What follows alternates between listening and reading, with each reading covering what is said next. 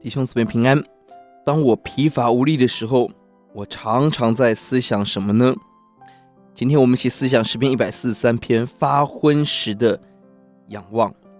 本篇诗篇的大卫之诗，传统上被归类为悔改诗第二节，而其他部分强调的是大卫在危难中向神呼求，神应允祷告，并求神更多的引导。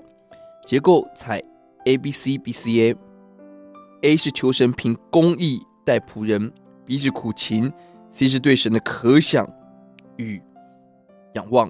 A 的部分一到二节、十一、十二节都出现了仆人，出现了公义，前后对仗，强调的是在苦难中求主以公义待仆人。一到二节求神垂听祷告，信实公义回应我的呼求。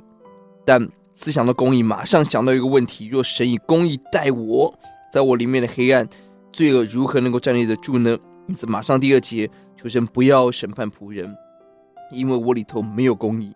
表面上一到二节矛盾，第一节求公义，第二节是神掩面不看，不要公义。实际上，大卫抓住神怜悯的心肠，呼求神的怜恤。多次，大卫在面对恶人罪恶的时候，看到自己的罪恶，除掉别人眼中刺之前，大卫先求主除掉自己的良木与软弱。我是否在罪人的罪恶中看到我的罪恶呢？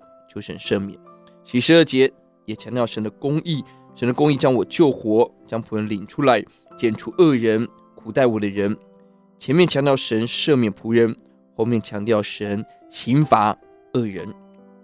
B 的部分是苦情，三到四节、第七节都提到了灵，都是受苦中发昏、凄惨耗尽的苦况。并且敌人逼迫中将我打倒，使我住在幽暗之地下坑人一般。敌人不止囚禁我们，剥夺我们的自由，杀害我们，攻击我们的心，使我们没有力量要放弃。C 的部分五到六八到十，大卫在这苦境中仍然选择仰望神。第六节提到我的心可想你，第八节是我的心仰望你。什么是可想仰望的行动呢？第五节提到了三个动词：追想、思思想、默念。强调用理性来认识神的创造、救赎、拯救。第六节用感性、灵性呼求。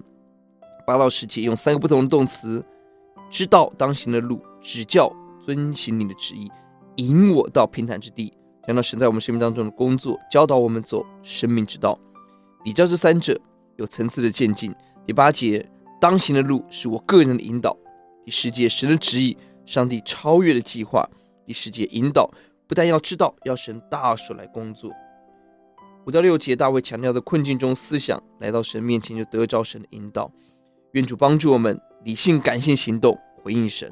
我们来祷告：主啊，愿你帮助我，每个早晨听到你慈爱之言。